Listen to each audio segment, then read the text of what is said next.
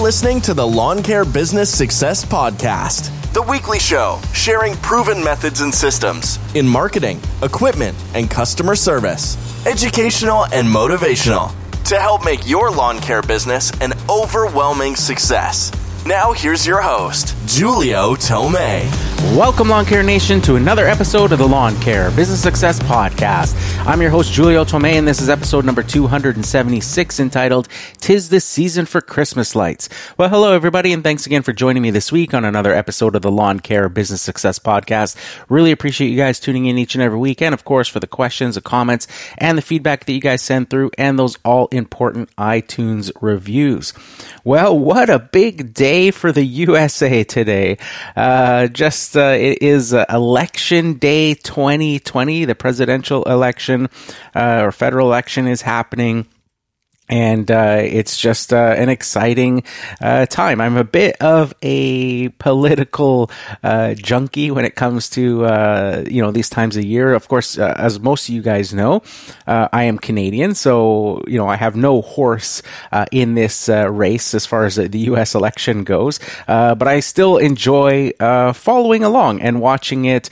I'm constantly glued to the TV and watching um, you know the political commentary and stuff uh, on the election and uh, it's just uh, an exciting time. We just had uh, uh recently a provincial election here in Canada in the province that I'm living in uh, during a pandemic as well. So that was interesting to go through, and I followed along with that election. And uh, here, of course, is uh, uh, the big one for this year, the U.S. election. so, you know, regardless of your you know what side you're on uh, make sure you guys take out time today if you haven't done so already as far as uh, you know early mail-in voting and all that sort of stuff that you guys are allowed to do there um, you know wherever you're uh, you're situated in whichever state, whatever the rules are in your state, which is another fascinating topic. Uh, that there's so many different rules and stuff depending on the state uh, that you live in. I find that fascinating. We're here in Canada; it's uh, the same for everyone across the whole country, whether you're on the west coast or the east coast. When there's like a federal election uh, you know, you can do your mail in voting and stuff like that, but on election day, everybody votes exactly the same. You go into an election place, they give you a little pencil and you get a paper with the candidates on it. You go into a booth and you basically draw a check mark or an X beside the candidate that you want uh, to uh, elect, and that's it. And it's the same across the whole country. So I found it uh, very fascinating that uh, in the U.S. it's completely different depending on the state. Some of them have that sort of system. Some of them have a computerized system uh, that you go in and you pull levers or buttons and things I was reading about, and uh, just very very uh, interesting and a lot of different rules regarding uh, early mail-in voting, whether uh, you know, they can start, some states are allowed to start counting their mail in voting weeks uh, in advance, uh, where uh, I think like Florida is one of them that is allowed to stay, start like three weeks in advance counting all those mail in votes, where some states aren't allowed to do that. They have to uh, have mandated that they can only start counting those, all those mail in ballots. And we've seen uh, on the news at least all the record, you know, votes that are being cast, the lineups and stuff like that. And a lot of states aren't allowed to count those votes until actual election day is when they can start uh, opening up uh, those mail-in ballots. And of course, that's a pretty time-consuming uh, process having to open up an envelope and then there'll be like you know another envelope inside and they got to open that one and then they got to verify uh, and with those mail-in votes i guess they have to also verify that that person hasn't voted uh, in person as well or tried to do like a double vote or something like that uh, so you know it could be a uh, it's an interesting time because it could be a while uh, before those numbers are in fact confirmed on which you know person got elected or reelected for president of the united states States.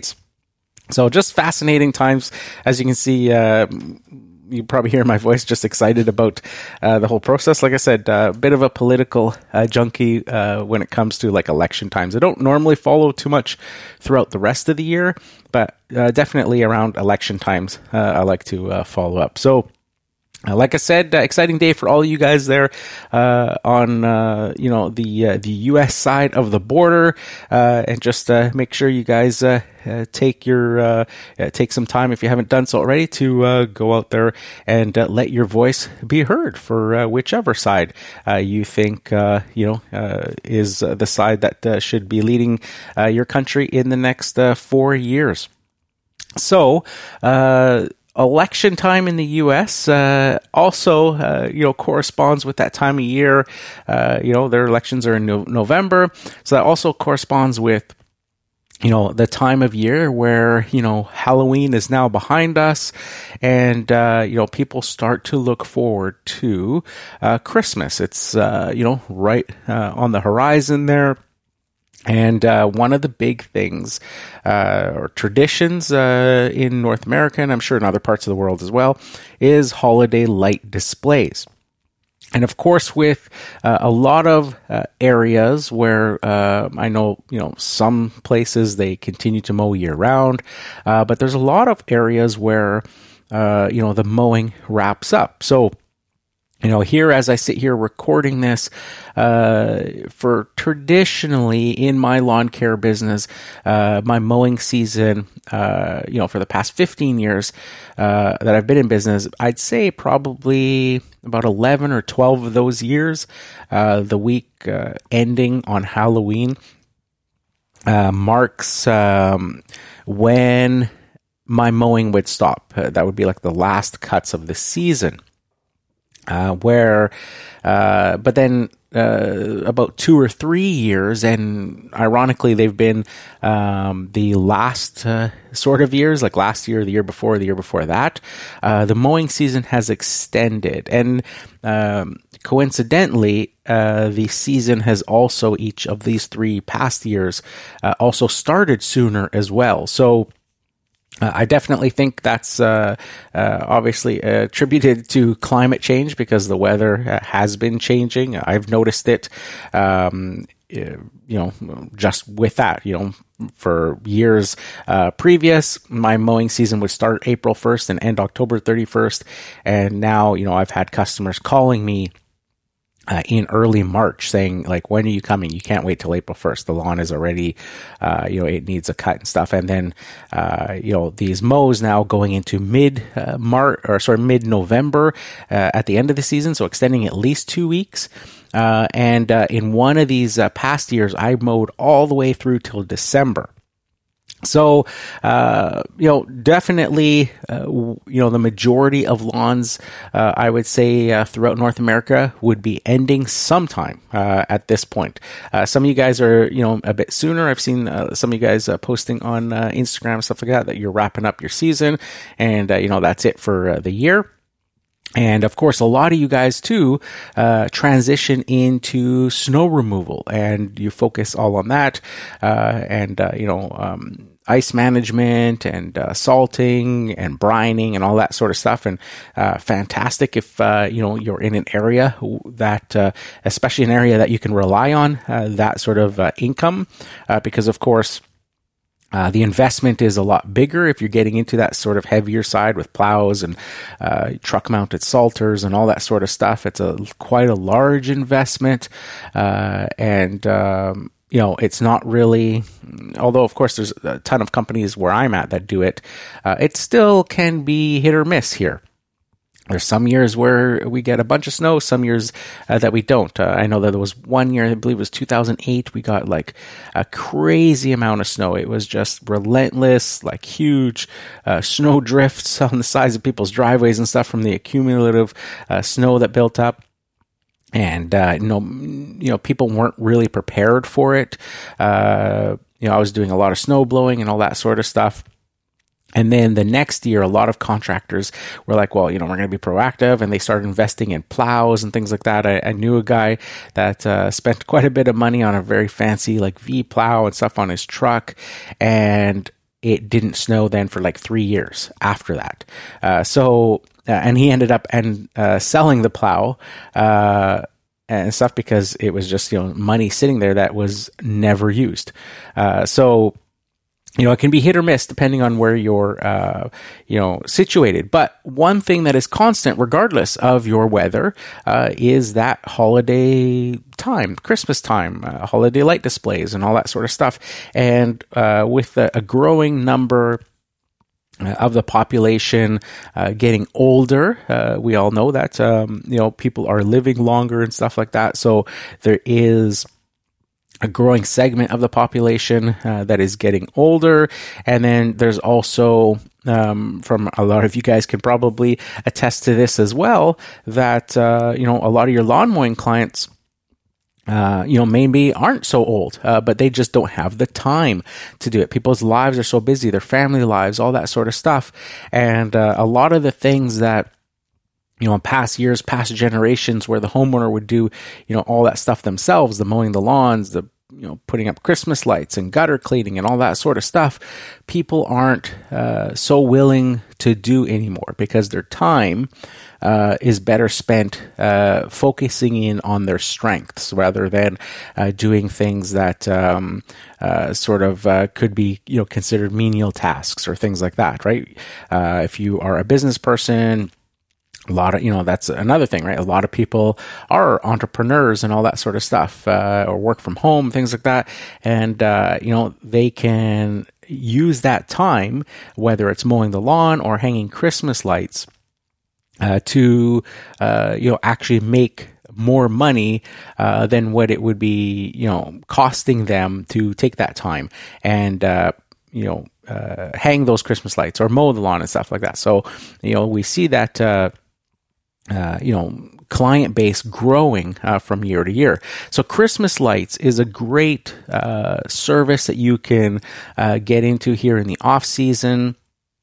Uh, once the lawns are slowing down, you've already got an established base of customers that you can target for this service. You can also obviously advertise this to uh, new clients as well.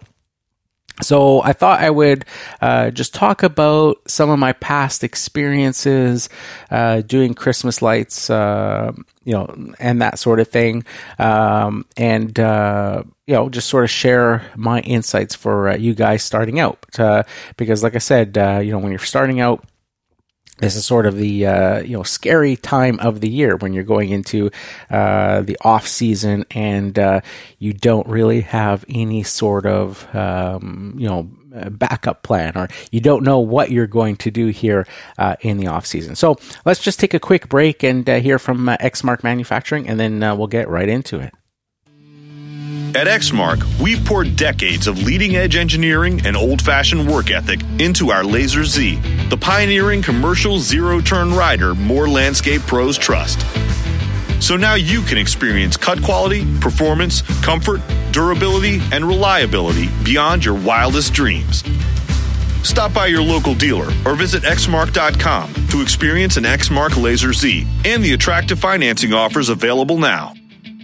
Okay, so in my uh, personal experience in my lawn care business, uh, the very first, uh, probably half of my business when I was part of that franchise uh, company, and then as well uh, in the first few years in my own business, I did a lot of Christmas uh, light installations and that sort of stuff. I don't do them anymore. I haven't done them for a few years. Um, coincidentally, once I started doing the podcast and creating content and stuff like that, uh, I now focus just on this stuff in the winter. You know, uh, you guys uh, know that I do all uh, the majority of my interviews and all that sort of stuff during the winter off season, uh, and that's just um, actually a heads up as well. Uh, if you guys are interested in uh, coming onto the podcast and uh, being interviewed, uh, then uh, just send me a direct message or email me. you can email me at uh, lawncarebusinesssuccess at gmail.com and just let me know that you're interested in um, being interviewed. Or if you're following me on Instagram, you can just DM me as well. And we can figure something out here for the winter off season. But uh, so I focus on uh, this content creation side of it, but I used to do uh, a lot of those Christmas lights, a lot of those installations and stuff. And so I thought I would just share uh, some of my experiences uh, with that. So when I found when doing Christmas lights, there was uh, generally kind of two types of customers. There was the customer that already had all of their Christmas lights uh, and just wanted somebody to put them up. And then there was, of course, uh, customers that wanted Christmas lights. They may have uh, moved into a new house, uh, had never done it before, and they didn't, you know, have any supplies with them. They had, you know, they had no Christmas lights.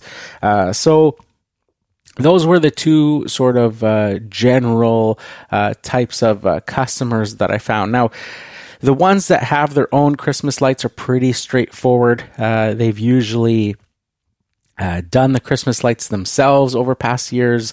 Uh, they can usually, um, you know, let you know where they want the lights. Like they can, you know, bring out their supplies. They open them up and say, "Okay, these are the lights I would use on the top uh, roof, and uh, you know, maybe on the second or first level roof, if it's got like two different tiers or something like that." You know, you could run these ones here, and how you would use these lights on the tree and uh, uh, all that sort of stuff. Uh, so it's pretty straightforward uh, with those uh, types of uh, clients. Now, that second tier of clients, where it's people that have no supplies, then this becomes a little bit more time sensitive in terms of the fact that you uh, in most cases, uh, will be the one that goes shopping uh, with them.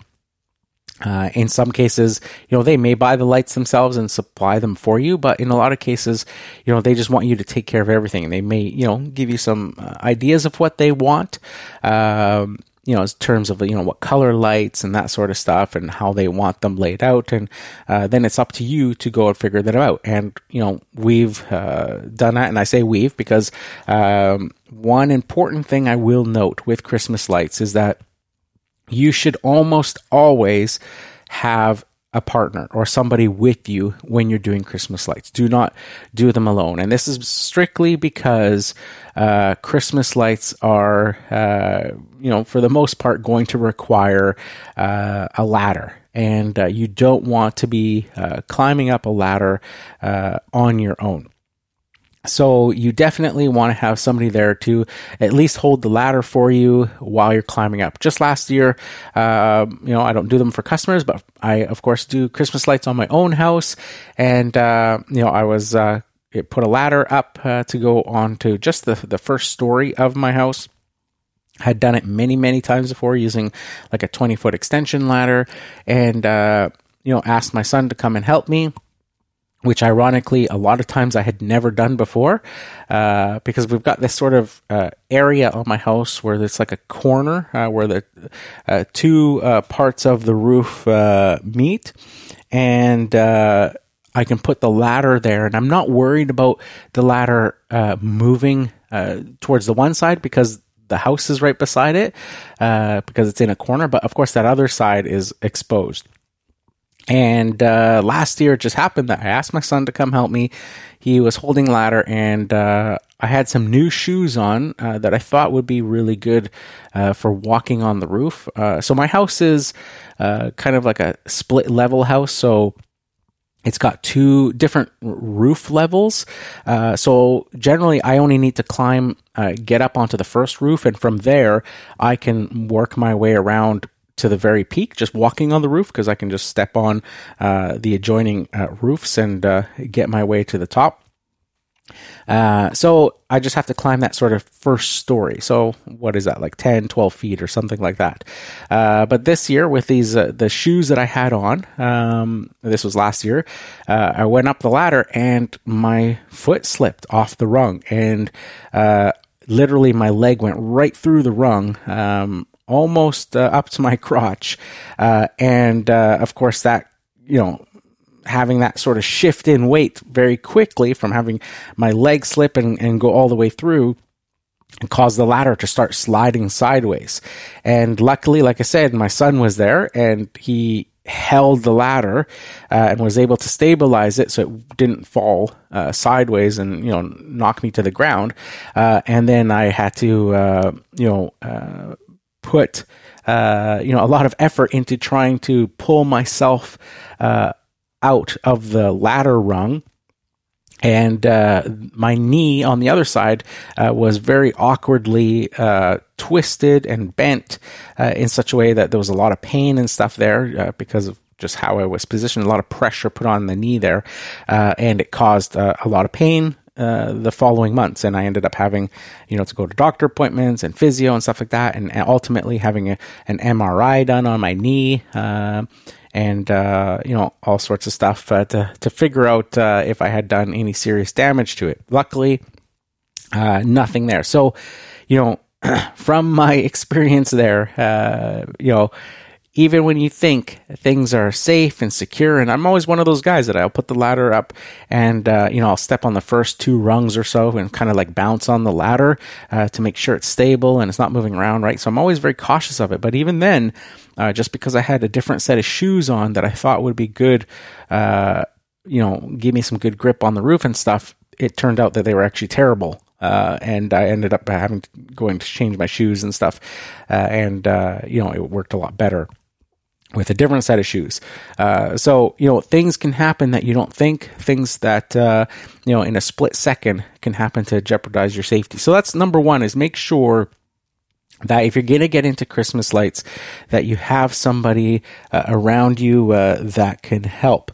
And, um, you know, that uh, is my first and most important uh, piece of advice. So, with those two sets of customers, you're going to have, um, you know, ones that supply your lights and ones that are going to require you uh, to go and pick up the lights. And that's where, like I said, it's a little bit more time sensitive. You're going to have to put some thought into and keeping track of the time that it takes you.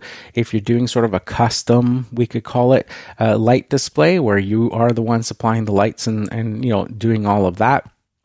Uh, and, you know, there's a different ways to do this in terms of pricing as well. If you are the one getting the lights, you can uh, strictly charge your customer for the labor, uh, the time it's taking you to drive to the store, find lights, find clips, all the stuff that you're going to need for that particular installation. And uh, just provide them the receipt for all of the products that you bought so that they're paying you for those products plus your time. Or you could, you know, uh, include it in a package price of what it's going to cost and you know have all the uh, supplies uh, you know in that uh, package price as well. So that uh, uh, you know if you want to have like a markup on those lights or whatever on top of it um, you know like a lot of companies obviously do when you're doing landscape jobs. If you're buying soil and stuff like that you're not charging the customer you know what it cost you to get that soil, what it costs you to pay for that soil, you're marking up all of your materials and stuff through jobs. Well, you know, you can do the same uh, with the Christmas lights as well. There's, uh, you know, or like I said, you can do it where you're just giving them the receipts for all the products so that they're paying for that.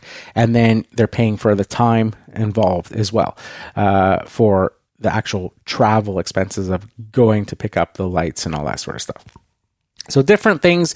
You just got to kind of figure out, uh, you know, what's best for you uh, in that uh, scenario. Now, in terms of lights uh, and light types, of course, LED is uh, you know very popular now. That's what uh, everybody is going towards is LED lights. I'm still um, you know pretty old school in terms of that. Uh, I really like the old uh, incandescent traditional lights, especially the uh, mid-sized ones. I'm not sure what they're called, like a C5 or something like that uh, bulb. Um, there's of course those really big ones, and then there was like a smaller medium sized one. I think they're like three watts or five watt uh, light bulbs.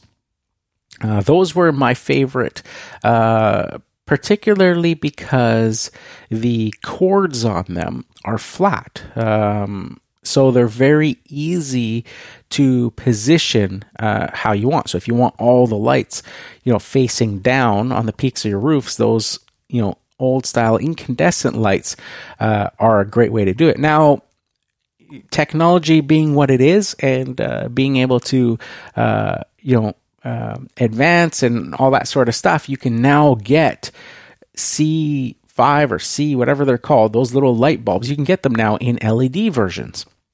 so that you can screw them into uh, those traditional type of uh, string lights, um, which gives you that benefit of still being able to, um, you know, position them exactly how you want, uh, but uh, with an LED light bulb instead of a traditional incandescent uh, light bulb. Now, the reason I don't like LED traditional LED light string lights is uh, and it's not that I don't like them, but it's for like for the peaks of roofs and stuff. I really like to uh, have them, you know, all facing the the same direction and all perfect. Like if they're uh, twisted or moved a little bit, it really, you know, my OCD comes out. Really bothers me. I like having them all perfectly crisp uh, and facing, you know, down or whatever the case may be. Uh, but with the LED lights, uh, for most of them, they have that sort of three strand wire, uh, which is all like twisted uh, all the way through. Uh, so it makes it very difficult in a lot of cases to aim lights the way. Now you can, you know, attach them to the roof of the house and all that sort of stuff, but you're going to have, you know, some lights pointing down, some up, some sideways, that sort of stuff. And you know, it's I guess fine for uh, some people, but for me, I'm like I said, OCD. So it uh, I like having them all facing the same direction, uh, whatever the case may be. Uh, the other thing I like about uh, the traditional lights is the fact that you can uh, remove the bulbs uh, just by unscrewing them. It's easy to replace ones that burn out, uh, and you know, regardless of you know LED lights and what they claim uh, the LED lights will last and last forever and all that sort of stuff, twenty years and things like that. These claims you see, my experience is that they don't. I've got you know, I changed all the light bulbs in my house to LED lights in about two years ago uh, or so, and I've got ones that have uh, at least two or three of them now um, that uh, have stopped uh, working. And uh, all ironically they're all sort of starting to fail now at the same time. So it's like well all those claims on the box of you know being uh, you know able to be on for 20 years four or five hours a day and stuff like that uh, were all you know false claims because i'm having more than one starting to fail now.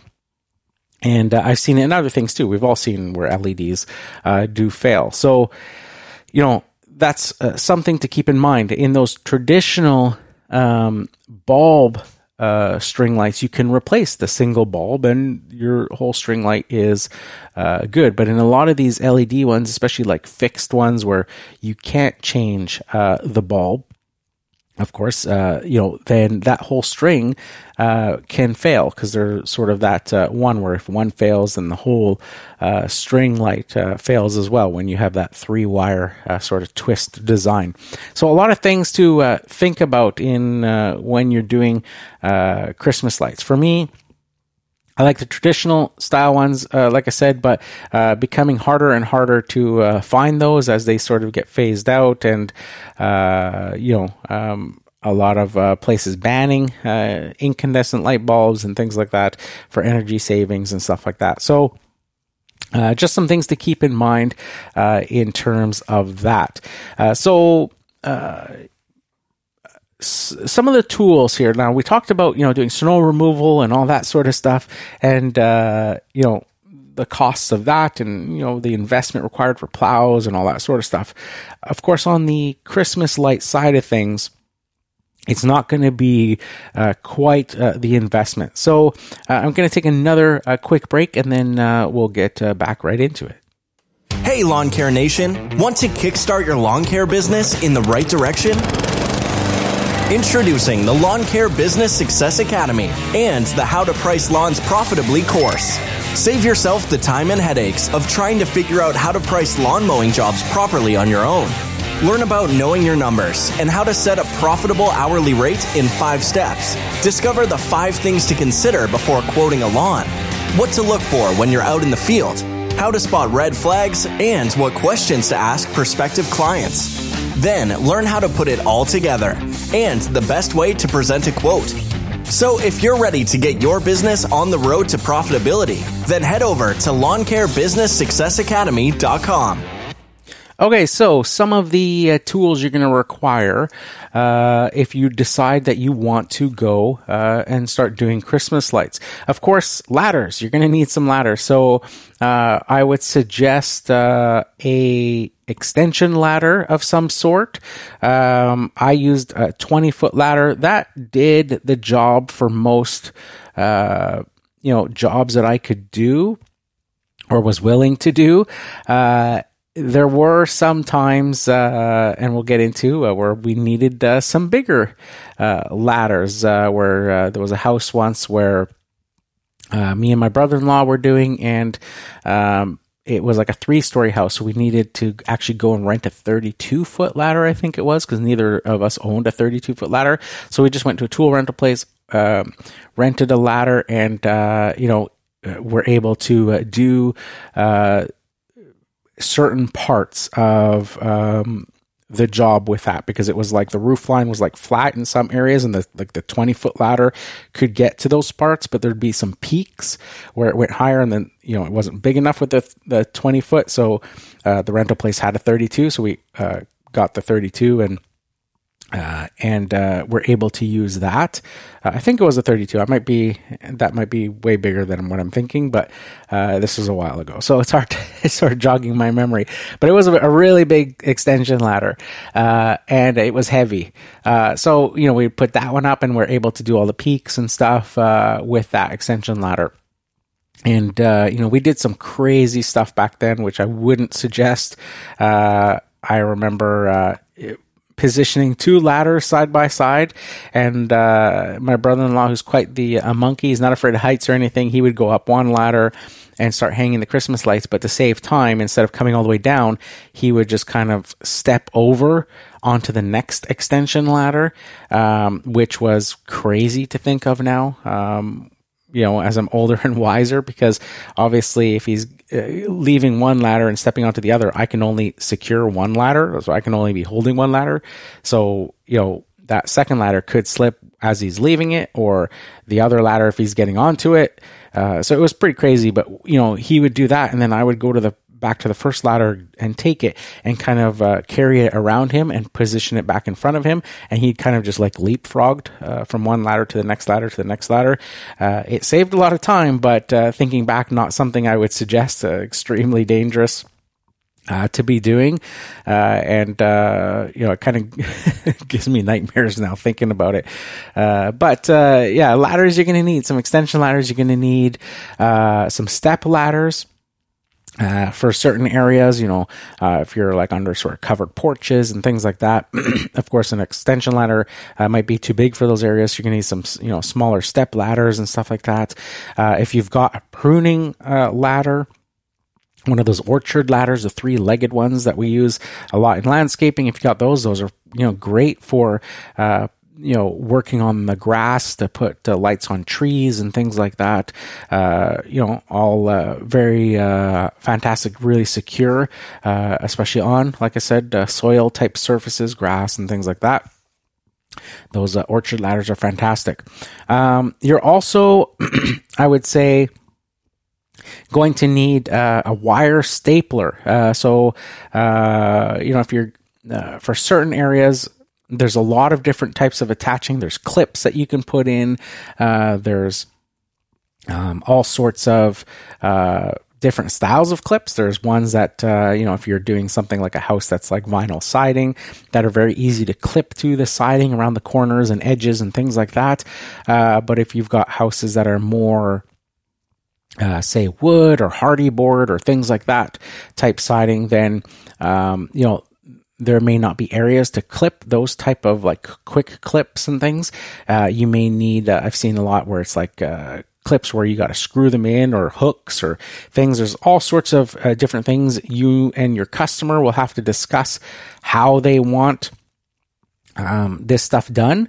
Uh, and of course, uh, with the clips, you know, if you're going to do something where it's not like a quick plastic clip, like a vinyl siding house where you can just uh, kind of put that clip uh, around the sides and edges and stuff, if it's going to be you know something that you need to permanently attach that needs to be discussed with the customer because they may not be wanting to do something like that so you may have to try to do uh, other alternatives there. Try to think of different ways to attach, see, you know, how you're going to lay out these lights.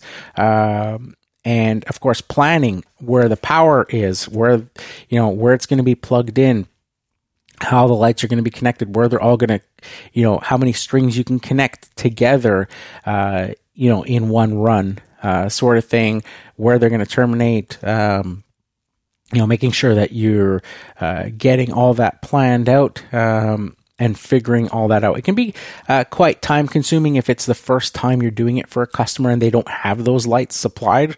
Like I say, if you're the one that's planning it out. Um, but of course, if you're doing sort of a more permanent installation as far as clips and stuff go, then this can, of course, help for the following season because then uh, it's a lot easier uh, for uh, you to return back the next year and put those uh, Christmas lights back up. And so it's something that you need to be sure when you're quoting a customer for that additional or first year that you're doing it to let them know that yes, this is more labor intensive this year because we're doing it from scratch.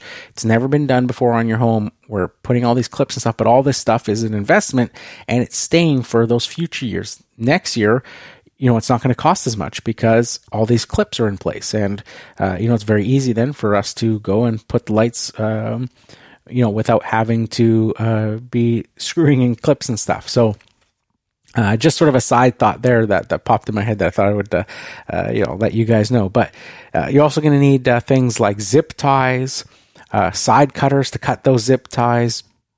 A lot of cases where you know a non, say a, a railing or something like that. if a customer has like an aluminum railing or things like that, you know, zip ties are a very simple way to attach lights, but you want to keep them neat and tidy have uh, side cutters to be able to cut them, to pull them tight, all that sort of stuff. Uh, so lots of different uh, w- ways to do it. Uh, the wire stapler uh, that I mentioned previously is basically uh, it looks like a regular like carpenter's type stapler that you would see woodworking type stapler, uh, except it's specifically made for uh, wire staples. Now, these are uh, staples that have a built in plastic clip uh, on them, and the staples come in a row like a regular, um, uh, you know, regular uh, sort of refill of staples, like if you think about your desk stapler or something like that, they come like that, except the staples are spaced out because they have plastic clips uh, on each of the staples but it loads in the stapler the same uh, for these you know specific wire staplers that are made to uh, handle these and these are fantastic because if you've got things like wood trim around garage doors uh, or windows or things like that it makes it very easy to attach uh, and very quick to attach uh, Christmas lights. You just or even extension cords and stuff. They will accommodate, uh, you know, like your standard like orange extension cord uh, sort of thing. So they've got this sort of like half moon clip uh, embedded uh, in the staple, a plastic uh, clip. So basically, you just position the wire over the stapler, press the stapler, it shoots one of these staples, but it has an insulating clip. So if you're using a traditional stapler or you're trying to use a traditional stapler, what can happen is the stapler can be uh, too powerful, and because you don't have a clip there, uh, I've seen lots of times uh, where the the uh, staple will actually cut into uh, the sheathing of uh, the Christmas light. So then it's now, uh, you know, that wire, that staple is, uh, you know, in contact with uh, the wire. So you don't want to do that because you could have shorts and uh, things like that if that staple is going across the two different strands of uh, electrical wire uh, and that sort of stuff. So you want to make sure that um, you know you're not using uh, that. Also those staples then are uh, you know exposing that electrical current if somebody were to touch it or something like that. Whereas uh, those electrical staples, because they have that plastic clip, it prevents them from cutting into the wire, uh, and uh, uh you know it provides that sort of little saddle so that the staple isn't going deep enough to damage the wire. It just has that little plastic clip uh, that holds it in place. Now, these are awesome, especially for uh, you'll find customers that want a permanent installation. of Christmas lights, especially if you're doing like those incandescent style lights, the the type that I like, and you're uh, you know pointing them all a different direction. This was one of the most popular things that when I was doing Christmas lights, it would be like a one time thing that they would want. They would want the Christmas lights, but they would leave them up all year, and they would just get like a clear. Uh, uh, clear bulbs, so they wouldn't do like colored red or anything like that. They would just put clear uh, white bulbs on them, and they would use them throughout the year, not just at Christmas. So, you know, if they had a uh, an event or you know in the summer or something like that, they could have uh, some nice uh, lights on, um, highlighting their home. Uh, throughout uh, the uh, you know other events or times of the year, and those those clips, uh, those staples, the wire staples are perfect for that type of installation because it keeps it all very neat and tidy. They're very minimal. They're not these big clips, but you need something, of course, like wood trim or something to be able to staple into. Obviously, it's not going to work if it's uh, concrete or, uh, you know, some other type of uh, metal or things like that. Uh, it doesn't have that same effect. Uh, the other thing you're going to need in your toolbox is, of course, uh, electrical tape. Um, this uh, is uh, something that can come in very, very handy uh, to, uh, you know, bundle up wire, to, you know, tape around joints. Some people like to when you've got one end of lights plugged into another, you know, corresponding string to put some electrical tape, uh, just uh, you know a couple of uh, loops around, uh, nice and tight to hold that joint together. Um, you know, you find some strings sometimes where it's very loose fitting. Some of them are nice and tight, but some of them are very loose fitting, and it, like the slightest little breeze or uh, movement can uh, cause the the lights to pull apart the strings to uh, unplug. So, uh, you know, connecting them together and just putting some electrical tape around that also keeps it insulated and dry uh, during wet weather or if snow is piled on top or something like that. Uh, it just keeps it uh, a little bit. Uh, you know, uh, safer, I guess you could say. Uh, so, electrical tape, you want to have some of that in hand. And of course, you can get electrical tape in different colors. So, you can, you know, if a lot of the Christmas lights you're putting up have like green cords or white cords or, you know, whatever the case may be, uh, you can get uh, you know colored electrical tape uh, to kind of blend it in so it's not sort of an eyesore of just black electrical tape or something like that. Uh, but that's just like personal preference. Uh, and then, of course, uh, one of the other things you're going to need is a drill uh, drill bits, if you're going to be putting, um, you know, clips and stuff uh, in a more permanent uh, sort of manner, and like the ones I'm thinking of are ones that you commonly see around like garages and stuff like that, where it's like this little, kind of looks like a round little disc with two little wings on it. And it's got a screw in the middle and you can screw it uh, in. It kind of stays there permanently and uh, it just lets you loop uh, the wire as you're going uh, up. You kind of put the wire around one of the wings and then up and then in the opposite direction around the second wing uh, and it just holds it uh, in place and those clips stay there permanently because you're uh, attaching them uh, screwed. And I've seen a lot of houses where uh, over the years, you know, they paint the trim and all that sort of stuff, and they just paint right over the clips to kind of hide them and blend them in. And uh, you know, it uh, they stay there all year, and it makes it very easy to put those Christmas lights on and take them off. So lots of different options. And every year, there's so many different new ones when you go to the store. So many different new types of clips and things like that. Uh, so that's one of the things that uh, you know you can have on hand by uh, boxes of have clips and things of different styles. You may need one or two here and you know one end or something like that. Uh, a lot of those lights, of course, use those. Uh, have you know those older style lights might have the little clip built in for like the gutters that you kind of slide uh, onto the gutters. that's what I do on my house. The the two roof tiers on my house have gutters around, so I can just you know slide the the built-in clip on the uh, Christmas light. But over the years, they get brittle and they break off. So you know I've got a couple lights here and there that you know that's broken. So I have other uh, sort of uh, replacement uh, generic clips that I can clip onto the gutter and then attach that light. It's not at the exact same level, so that kind of you know gets you in that sort of okay now it looks kind of goofy because you got this one light kind of sticking a little bit higher than the others. But you know it is what it is and uh, you know it's the best you can do in those sort of circumstances.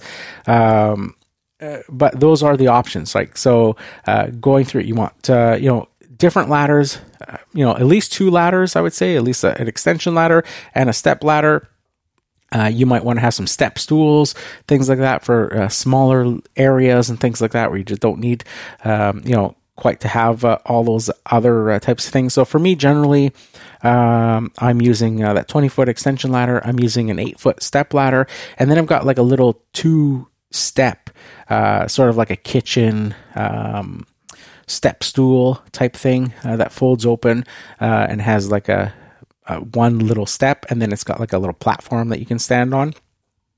Uh, so I usually uh, use those or my go tos. I've got that orchard ladder if I do, you know, if I have to do like uh, lights in a tree or something like that. Uh, and then uh, wire stapler. I've got those insulated boxes of insulated staples, electrical tape in different colors, and then the drill and drill bits. Uh, for the most part, um, you know, that's going to cover it. You might want to have a hammer with you as well if you're just going to use like a nail or something like that uh, for a certain area, uh, you know, depending. But for the most part, uh, any hooks or, um, you know, pins or things that you're using are going to be like kind of screwed in uh, to the surface, uh, especially if they're supporting any sort of weight, like a big wreath or something like that. Um, you know, so your tools are pretty basic in terms of uh, doing uh, Christmas uh, light jobs. Now, as far as pricing goes, I know you guys are going to have a bunch of questions on pricing uh, here. I tried a bunch of different pricing and, and, you know, it's going to vary from where you are and what other competitors are charging, of course, as well. Just like snow removal, just like lawn mowing, um, you know, prices in different areas are going to be, uh, different. What I settled in and what I found worked, uh, the best, uh, for my area at the time, uh, sort of towards the end of when I kind of figured it out and got into a rhythm of what I was doing and all that stuff. For just the installation part, like if a customer had uh, their own Christmas lights and I was showing up, I was basically charging them uh, one dollar per foot of Christmas light installed on um, the first level. So if it was a first level gutter uh, of a house, say like a rancher or something like that, then it was a dollar a foot uh, to install. Now, of course, you want to keep in mind that, you know, if they have only 20 feet of Christmas lights to put up, uh, you know, it's not worth your time going there to do for 20 bucks uh, to go hang some lights. So, you want to have a minimal charge, just like you would with your mowing. If it's thirty dollars or forty dollars, whatever it is, uh, you know, figure out what your minimum charge would be, and then you can do the dollar uh, per foot. Uh, that's you know basically how I did it. Dollar for a foot for that first level only. Uh, because of course it wasn't as dangerous uh, to go up, you know, one level. Although, like I said last year at my own house, uh, it could have turned uh, pretty bad if my son wasn't there holding the ladder, even though it was only, you know, that first level.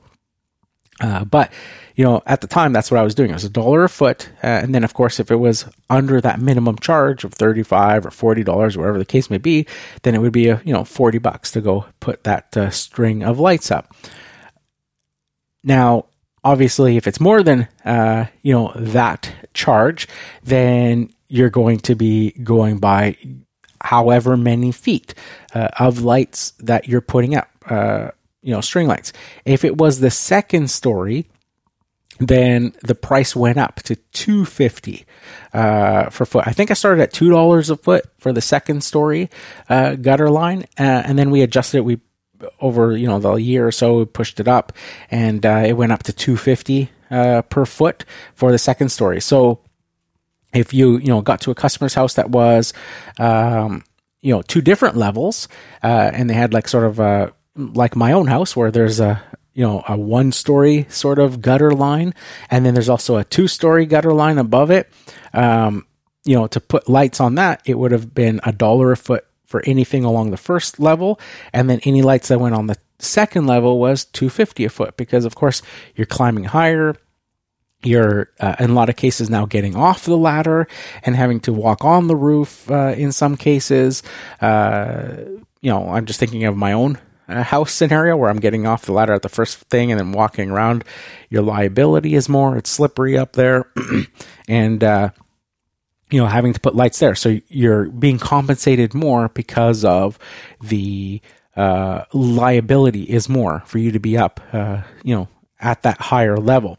Now, speaking of liability, of course, you want to make sure that your uh, liability insurance uh, for your uh, business will cover you to do uh, these uh, sort of tasks. So you want to make sure uh, of this as well, regardless of whether you are, um, you know, shoveling sidewalks and stuff for snow and things like that, or putting Christmas lights. Anything outside of your normal duties of lawn mowing and you know gardening you want to make sure that your insurance will in fact cover you for these other tasks because there's a lot more liability with it, right? You mowing somebody's lawn isn't going to carry the same liability uh, in the insurance company's eyes. It's their risk uh, versus you having to climb a ladder and possibly falling, uh, hurting yourself, that ladder breaking some, you know, falling over, hitting somebody's car or breaking a window or something like that, uh, wrecking the gutter, um, you know, somebody getting hurt uh, from the ladder, uh, or if you're, you know, doing something like snow removal on your customers' properties and shoveling their driveway, them slipping and falling, and you know, then complaining that you didn't do it properly or you didn't clean it enough or whatever the case may be. You want to make sure that you're uh, able to do these extra jobs under your liability insurance because some insurance companies may have very strict guidelines on what specifically your you know there's not really a blanket policy they don't you know I've never, you know, gotten a quote for business insurance where they didn't ask me what type of business I was running. Uh, you know, your premiums and all the stuff that your uh, payments and things that you're paying into your insurance are going to be based on the industry that you're in, the activities that you're doing. So, you know, if you have an insurance package for a lawn mowing company, it may not cover you for other jobs because they're not expecting that you're going to be on the roof of somebody's house or whatever the case may be. So you have to make sure that uh, you know your liability uh, is covered. Your insurance uh, does cover you for these extra things if you're thinking about going into doing things like that. Uh, and uh, yeah, so in terms of uh, you know that you want to make sure uh, you know that you're making a decent uh, profit uh, on these jobs. You know, and it's amazing to me at least. you know what customers were willing to pay for Christmas lights. Um, it was absolutely uh, amazing. You know, there was some jobs that we did uh, where the bill was upwards uh, in the you know five six hundred dollar range uh, for just the installation, not including the lights uh, or anything like that. Uh, I think there was one. Um, where you know if we took the customer had bought all the lights um, himself and supplied the lights, but if you took like the cost of all the lights plus the labor that we did uh, for that job, it was you know getting close to a thousand dollars for this customer to put up their holiday light display uh, because the house was just. Uh, you know, it was a three story house. It was intricate. We had to rent uh, that big ladder. Um, you know, it took uh, a full day of uh, doing the installation, all that sort of stuff. and, you know, it was quite the job, but it looked fantastic. And then for this customer, he was one of the ones where it was like a one time thing. Like he, it was all the clear lights. He wanted it up for Christmas, but he was leaving it year round. And the only thing that he would ever do or need to do is hire somebody to, you know, change light bulbs that are burnt out uh, over the years.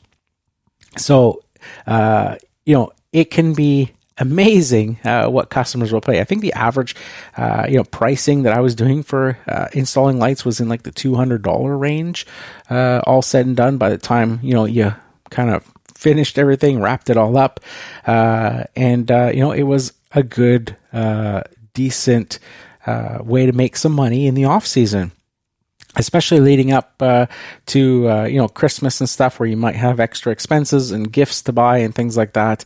Uh, it was just a good uh, way, a good income stream leading up to it. Now, a lot of people ask, well, what happens after Christmas? Well, you can make money on the backside as well because then those a lot of those customers those ones that weren't looking for that permanent installation um, a lot of people don't like to leave the christmas lights up all year long um, or don't want it. You know if they've got like colored um, LED lights and you know they're not all nice, neat, and tidy with the bulbs all facing the same direction, uh, then it can look kind of tacky having that on all year. So most people are going to remove them, and they're going to call you back to remove them. So not only are you making a nice, decent set of uh, income going into Christmas, but you can also uh, make some good income after Christmas. Uh, usually in the new year, uh, you know, that first, second week of January, you can head back and start, uh, you know, taking lights uh, and light displays down after New Year's and that sort of stuff. And generally, what we did was we would charge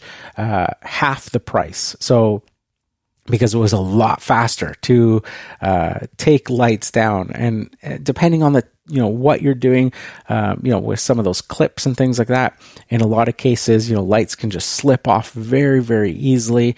I know at least on my own house as well too now like it takes me uh, literally uh, less than an hour to take all the christmas lights uh, off my house because uh, you know once i get up on the roof i can go from peak to peak and i'm not worried about tightening the bulbs and testing them and making sure they're all working and facing the right direction and all that sort of stuff. I'm just, you know, unclipping them off the gutter and it just like they just slide right off and I can literally, you know, take them all off. It takes me longer when I disconnect a string to uh, roll it all up and I like to uh, label them all so that I know for next year. So this is something you're going to want to do too. If you've got this all laid out on a customer's house, when it comes, you know, time to uh, come back and uh, you know uh, put it all away, do yourself a favor and lay it all up, uh, lay it all out for yourself. So you know, start on one side, and what I do is.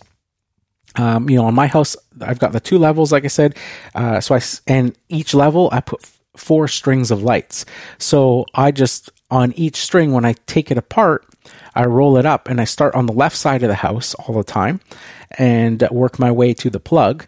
Uh, so I start on the left uh, side of the house. I roll up the thing. I put some tape around it. Some I u- use masking tape so I can write on it. So I roll up some masking tape around the the loop of wire to hold it, and then I write like if it's the bottom rung or the bottom level, I just write bottom number one, and then the next string is bottom number two, and the next string is bottom number three, then the next string is bottom number four. Then I go to the top start on the left side, top one, top two, top number three, top number four. And then I put that all the way. The next year, when you show up at your, you know, your own house or you're at a customer's house, you pull out those strings and they're all labeled. Hey, you're always starting on every house. You're starting on, say, the same side to make it easier for yourself. So always start on the left side, working to the right. And, you know, you go from there and you go, hey, look, here's bottom number one, bottom number two, bottom number three. So you know it all lays out exactly the way you left it the year before. And the same with the top. Just makes it very, very simple, uh, makes your life a lot easier. Um, you know, uh, when they're all kind of, uh, you know, looped together, it's easy to plug them into a wall to test them, especially if it's like incandescent bulbs. You can, uh, you know, I'll tighten them there. Very, very simple uh, and will make your life uh, very easy going forward. And of course, you know, you've got your price set. So next year, um, you know, if you're going by that uh, per foot charge, uh, well, you've just saved yourself a bunch of work, not having to lay out lights and try to remember what goes where and what goes, you know, what you've got it all labeled and ready to go and you're still charging that $2.50 a foot for the top and a dollar a foot for the bottom whatever the case is that you want to come up with for your pricing and you know you've just saved yourself a ton of labor uh, for the next season. Uh, so it just makes it uh, very, very uh, easy uh, to go there. So some other cool add-ons now, of course, uh, that I, uh, you know, I want to mention before I wrap this up is uh, home automation. Uh, you know, everybody loves their technology these days. Uh, I know for me, I'm the same. Uh, you know, with being an Apple user and stuff like that, I do the Apple HomeKit. Um, but you know things like timers and stuff like that you can use regular timers you can use what work very well to uh, is the timers for uh, uh, vehicles, the ones for um, uh, the uh, block heaters that they sell.